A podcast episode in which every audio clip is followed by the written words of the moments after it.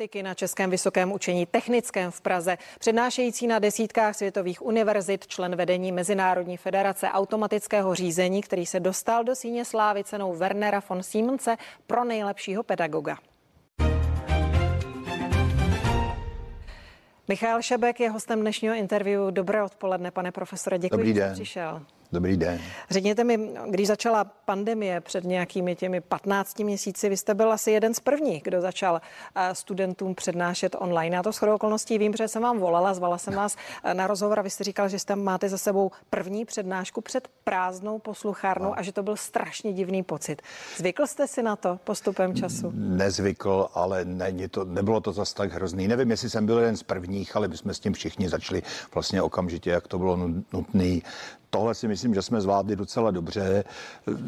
Vlastně je takový ošklivý vtip, který říká, že naši studenti si vůbec nevšimli toho, že je výuka na dálku, že stejně koukají pořád do počítače, ale ukázal se, ukazuje se, že to vůbec není pravda a myslím, že jsme byli až překvapení tím, jak moc to není pravda. No a v čem to nebyla pravda? Samozřejmě, že je mi jasné, že studenti nekoukají, vaši studenti jenom do počítače. Já si umím představit online přednášky, umím si představit online cvičení, ale uh, jak to probíhalo třeba s laboratořemi, které jsou ano, určitě ve vašem to byl, to byl, velmi specifické? Specifické?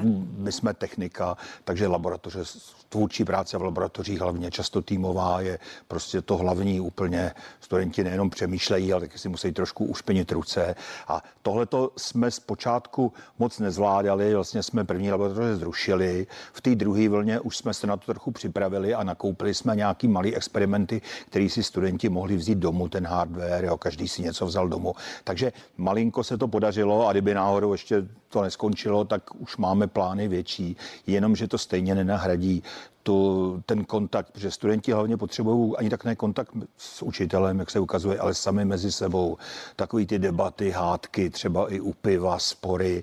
To se dá i dokázat experimentálně, že to je prostě to nej, nejdůležitější na té výuce a tohle hmm. bohužel teda jsme jim dát nemohli. No. No, chtěla jsem se zeptat, eh, jestli jste víc chyběli vy jako profesoři studentům, anebo studenti vám třeba jako profesorovi tak já, mě studenti chyběli určitě a já nevím a do, budu doufat, že jsem jim taky chyběl. No a když eh, jste jako pedagog eh, vnímal eh, to, že my jsme v Evropě měli školáky a studenty vlastně úplně nejdéle zavřené doma na distanční výuce. Zazlíváte to vládě, nebo jste proto měl pochopení? No, pro nějaké omezení jsem měl pochopení, ale myslím, že není důvod, aby zrovna naše děti byly co nej, nejdéle zavřené. Jo. Nemám proto žádné vysvětlení. Myslím si, myslím si, že to byla chyba, že by rychlejší a razantnější reakce z počátku znamenaly menší důsledky a umožnili by to zase všechno odevřít dřív. No. A jaké ty dopady uh, mohou být? Uh, ta kvalita studia předpokládám, že přeci jenom utrpěla minimálně aspoň v tom jednom roce musím říct, že jsme u zkoušek trošku benevolentnější. Musíte být. Jo, no, tak studenti si to zaslouží, měli to těžší. Já doufám, že u těch vysokoškoláků se to moc neprojeví. Jo. Obávám se spíš u těch dětí. Ale přece jenom, když si představím, že studenti, kteří nastoupili k nám loni, tak prostě byli rok ve škole a neviděli spolužáky. Vlastně ve škole ani nebyli. Hmm. Jo, tak to při budování těch sítí společenských kontaktů mezi studenty, jak se říká, ti, co spolu studovali Oxford, tak se pak potkají ve vládě je, no tak o to částečně přišli tím. No. Tak snad to doženou. No, snad jo. No, my rádi slyšíme a říkáme si, že patříme k vyspělým státům střední nebo potažmo východní Evropy. Platí to podle vás i o úrovně našeho školství. Co o tom ta pandemie prozradila? No, pandemie možná o tom tak moc neprozradila, ale ono to neplatí a my to víme a když zůstanu u vysokých škol, tak jsou takové ty světové žebříčky univerzit, několik je známých, každý žebříček eh, trošku zkoumá něco jiného, ale výsledky jsou v podstatě všechny stejné a tam naše školy, ta nejlepší je někde na místě 300 na světě a my jsme asi na místě 400 jako ČVUT jo, a ostatní jsou za náma, takže to jasně ukazuje, že ještě ten svět civilizovaný nedoháníme. No a kde jsou teda ty největší bolesti eh, českého, řekněme, vysokého školství? To je, to je teda na samostatný na pořád, jo. Kdyby Ale tři, kdybych, řekněme. Dobře, tak eh, jednak je to určitě financování, přičemž ale to neznamená, že by stát musel platit víc, ale mohl by možná umožnit nějaký školný, nějaký způsob toho, jo, tak to je, to je jedna věc. Dál teda si myslím ještě úplně větší problém je způsob řízení vysokých škol u nás, jo, který je založen pořád na silné samozprávě. A představte si, že v období, kdyby se školy měly měnit a nejlépe předhonit svět nebo alespoň ho dohonit, tak prostě vlastně vládnou tam, největší hlas mají ti průměrní lidé, kteří třeba ani nechtějí, aby se ta škola moc změnila, aby nemuseli víc pracovat nebo nebyli vystaveni větší konkurenci. Jo. Tak tahle ta samozpráva, kde se nejdřív volí senáty a potom senáty volí rektory a děkany, to je velká bolest podle mě osobně. To by mělo být jinak asi by to mělo být voleno zvenku nebo vybíráno jako správní rady jsou třeba na uh-huh. amerických univerzitách, tak to by bylo lepší. Pak jsou tam trošku menší problémy, ale je taky důležitý, že vlastně je tam ta dvojakost, že jsou senáty fakultní a školní a, a je rektor a děkan a rektor je jakoby nadřízen děkanovi, ale vlastně vůbec s ním nic nenadělá, nemůže si ho vybrat. Jo, tak tohle všechno jsou principiální věci, jejich změna by nestála ani korunu. Hmm. Profesor Michal Šebek je dál naším hostem.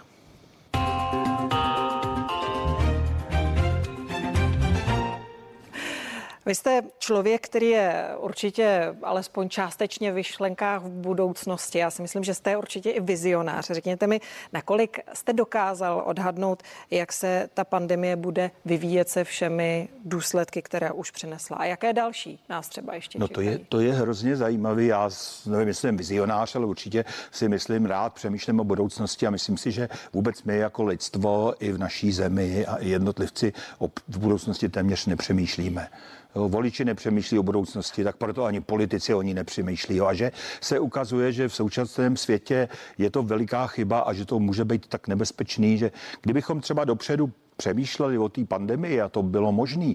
Existuje hezký video Billa Gatese po epidemii eboli ho natočil, jak by měla vzniknout nějaká celosvětová organizace spolupracující logisticky s armádami a založená na odbornících. A kdyby taková existovala a na celé země kouli, protože to je globální problém, bránila a zkoumala, kde by mohla vzniknout epidemie, tak nemusela tahle vůbec být. Kdyby včas prostě někdo uzavřel oblast Buchanu, tak vlastně jsme neměli vůbec žádný problémy na zbytku země koule. Jo. No nicméně byla. A když mluvíme o těch eh, důsledcích, eh, jaké se podle vás dají ještě čekat?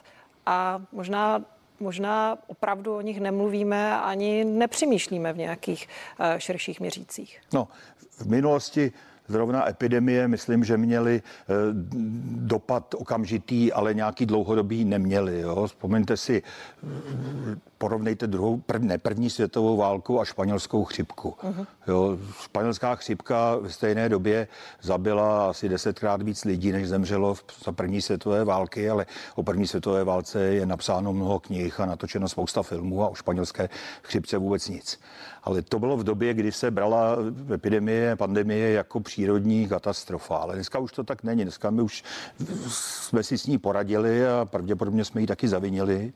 Takže dneska možná to nějaký dopad jiný mít může. No a když vy přemýšlíte o té budoucnosti, připouštíte si i velmi černé scénáře a tím myslím třeba něco ve smyslu dalších smrtících epidemí, které nebudou mít za následek smrt 3,7 milionů lidí, jako má zatím COVID-19, ale třeba desítky milionů nebo rozpady ekonomik, nadnárodních uskupení. Já myslím, že, já myslím, že musíme u té budoucnosti přemýšlet a připravit se na takovéto jevy, které jsou sice řídké, nastanou málo kdy, ale můžou způsobit něco hrozivého, ještě daleko horšího já nevím, může nějaký asteroid přece jenom spadnout na země kouli a vyhladit celý lidstvo, to už se asi čtyřikrát v historii stalo, v historii teda země koule. A je potřeba se na to připravovat, je potřeba trošku změnit myšlení, já věřím, že se to stane, protože lidstvo vždycky potřebuje nějaký šok, aby bylo ochotno ke změnám, jinak je velice konzervativní, ale prostě když se něco stane,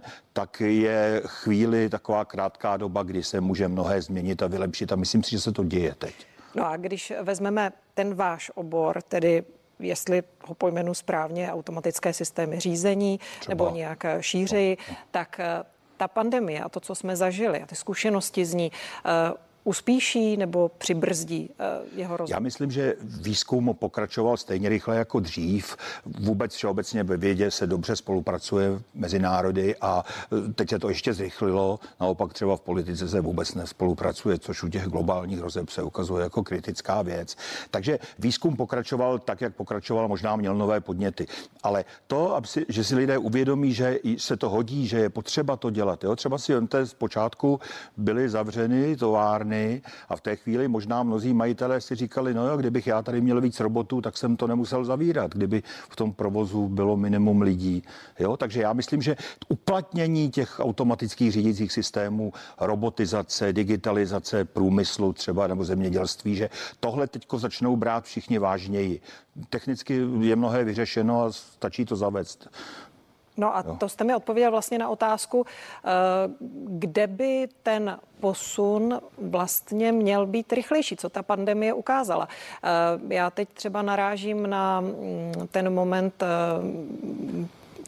uplatnění nějakých automatických systémů v medicíně. Ano všechno vlastně eh, jsme byli donuceni, abychom, co jde, dělali na dálku, všechno na dálku, telemedicína například. A ono se ukazuje, že se mnohé tak dá udělat, jo, že zaplať pámbu, že jsme měli už zavedený elektronické recepty. Nicméně, když jsem ten recept dostal, tak jsem do lékárny musel jít osobně, jo, tak ještě to dokonalý není, ale myslím si, že by lékařům zbylo víc času na ty skutečně vážné případy, které třeba umělá inteligence nerozpozná, nerozléč, ne, nevyléčí a tak, kdyby nebyly zahlceni těmi banálními, banálními nemocemi a problémy, které se dají na dálku často vyřešit. A hrály uh, umělé inteligence nějakou roli ve vývoji vakcín? Já vím, že ve vývoji vakcíny proti chřipce ano, tak co COVID-19? Já se přiznám, že to není přesně moje oblast, tak to nevím, ale jsem si jist, že ano.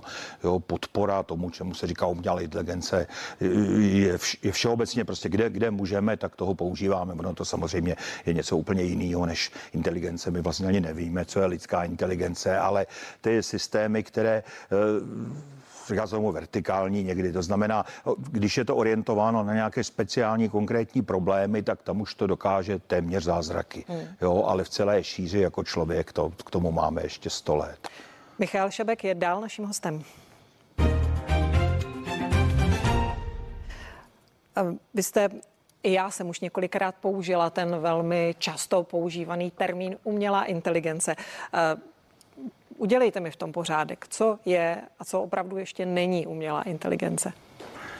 Tak ten název je chytlavý, přehnaný, je to, je to buzzword prostě, jo, to, trošku se to používá, věci to možná používají i sválně, aby, hmm. aby zbudili pozornost a získali víc peněz a tak, ale Teoreticky by to mělo být něco teda, co nahradí lidské myšlení nebo ještě zlepší. Myslím si, že v této šíři takzvaná ta horizontální, která by uměla to tež, co člověk, nebo lépe, tak k tomu máme ještě asi daleko když můžu být překvapen, ale v takových těch jednotlivých problémech, jako vyhledávání někde, rozpoznávání v obrázku a tak, tak v tom je až jako nebezpečně. Ta, ty počítače a ty chytrý stroje jsou v tom dobrý, jo, to až někdy až jako mrazí z toho. A v čem uh, by skutečně mohla být člověku ta umělá inteligence nebezpečná? Pokud samozřejmě nebude používána obezřetně, kde jsou ta místa uh, lidského života, společnosti, fungování člověka, uh, jako jeho těla, myslím, kam by jste jí vy z různých důvodů nepustil? Já bych se moc nebál takového toho scénáře, že převezme vládu nad lidstvem a, a nebude lidi potřebovat. A, tak, no, toho, bych, toho bych se úplně nebál, ale dovedu si představit, že nějaký dokonale chytlý stroj, když dostane od člověka trochu špatné zadání, tak ho může dokonale vyřešit a ten člověk si předem ani neuvědomí, že to může dopadnout špatně. Jo. Například, kdybychom nějakému hodně chytrému stroji vzali za úkolu zařít, ať je na světě krásně, tak možná by vyhladil lidstvo, protože pak by bylo na světě krásně, o to přeháním, jo, ale takováhle věc může vzniknout a pak samozřejmě to nebezpečí, který naopak je velmi reálné, je, že čím více činností ty stroje budou přebírat a to se bude teď zrychlovat a čím víc bude robotů a to, tak vlastně se lidé budou pomalu stávat zbytečnými. Budou sice vznikat nová povolání, ale eh, pokud na ně lidé nebudou připraveni, tak vlastně eh, nebudou se moc na ně změnit, jak si nebudou je moc mít a to je, to je docela velký nebezpečí, protože vlastně by se mohlo mnoho lidem stát, že nebudou potřební a to asi není hezký pocit. No. No, mě zaujala nedávno, před pár dny jsme vysílali reportáž o uh, humanoidním robotovi, takzvaném kobotovi, kooperativním robotovi, který um, má mít emoční inteligenci, což jsem pochopila, že donedávna uh, bylo bráno jako něco, co robotům tedy uh, zatím blízké není. Má být určen osamělým lidem, jako společník má rozpoznávat velmi přesně jejich emoce a umět na ně i emočně reagovat. A mě zajímají dvě věci. Eh, my ho i vidíme teď na eh, obrazovce. Jmenuje se Abel a dostal podobu 12-letého hocha. Napadá vás, proč zrovna 12-letého hocha? Nenapadá, musím říct, že tenhle případ zrovna neznám. Jo. Znám mnoho robotů, většinou různá pracoviště se vždycky specializují na něco. Jo, tak třeba na výraz tváře a tak jsou specialisti a jinde jsou specialisté na mluvení a, a trochu myšlení a já nevím, jsou sexuální roboti. V Japonsku jsou s tím poměrně daleko taky. Jo. Proč? Já sám jsem viděl, měl jsem v ruce robota, který měl tvar medvídka na mazlení a opravdu sloužil seniorům, aby jim nebylo smutno a aspoň video, který jsem viděl, tak se zdálo, že to funguje. No a řekněte jo? mi, není vám z toho smutno? Já narážím na to, že mám za to, že ve chvíli, kdy začneme nahrazovat sociální kontakt eh, umělou inteligencí, tak spějeme do záhuby jako lidstvo. Je to jako když řeknu, chůze je mm, namáhavá, tak ať mě něco stále vozí. Tak přeci taky se ženu do záhuby. Není tohle Nejsme na cestí? Ne, nevím, myslím, že ne a že to tak není, že prostě takhle ten vývoj jde, že počítání je namáhavé, tak jsme si vymysleli počítače na to a taky nejdeme do záhuby. Jo, chůze teda je namáhavá, tak máme auta, nemyslím si, že to je záhuby. Takhle, takhle, bych, se toho, takhle bych se toho nebál, ale hm, se přiznám, jsem trošku zapomněl ten začátek otázky. No, v zásadě odpovídáte mi, jestli nespějeme do záhuby, jestli vám z toho není smutno. Jo, jo já už vím. Mazlící medvídek. Ne, ne, není mi toho smutno tam, kde by to nahrazovalo existující kontakt člověka tak tam to, myslím, nepatří a smutno by by milo. Ale tam, kde chybí ten kontakt člověka, tak je to sice chabá náhrada, ale alespoň, jo, v tomhle případě. Uh-huh. Eh, já se vrátím, pane profesore, zpátky eh, k vaší práci na univerzitě, práci se studenty. Já jsem se dočetla a nechtělo se mi tomu věřit, že na váš kurz automatického řízení, což už samo o sobě mi zní strašidelně, dokonce studenti skládají eh, písně a já poprosím režii, aby nám kousek pustila. Přišla za mnou moje holka, že se prej chce mazlit. Já jí na to řekl, hele, neměj mi to za zlý, ale já nemám na blbosti čas. Dneska totiž dělám úkol na Ary a zítra budu zas. No,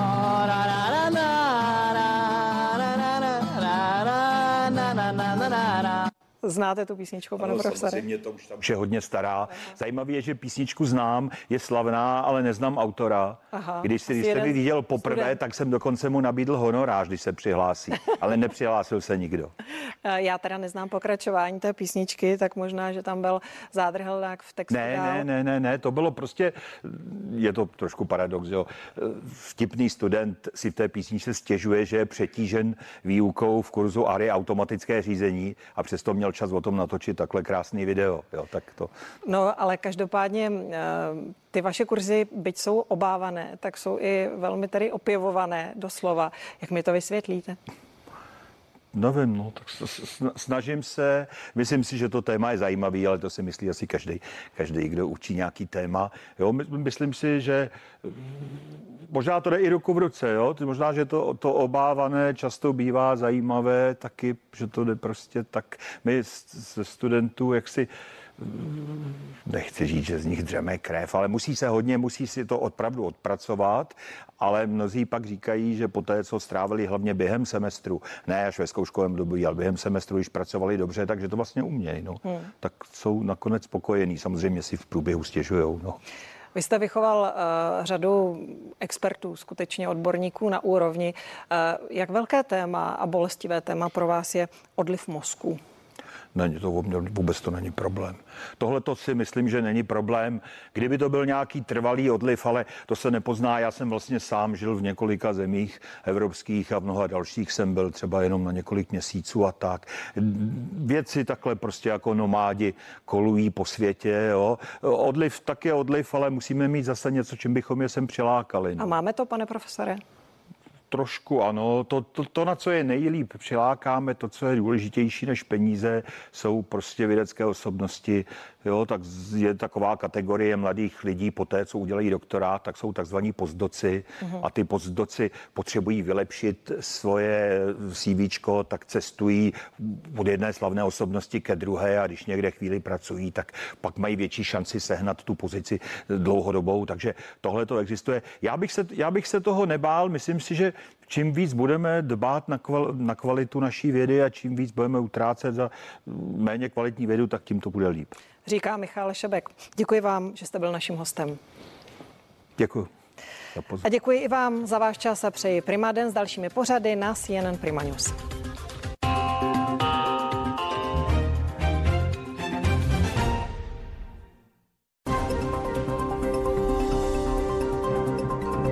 Nový den, to je ranní spravodajský blok na CNN Prima News. Který vás každé ráno v 7 hodin provede vším, co byste měli.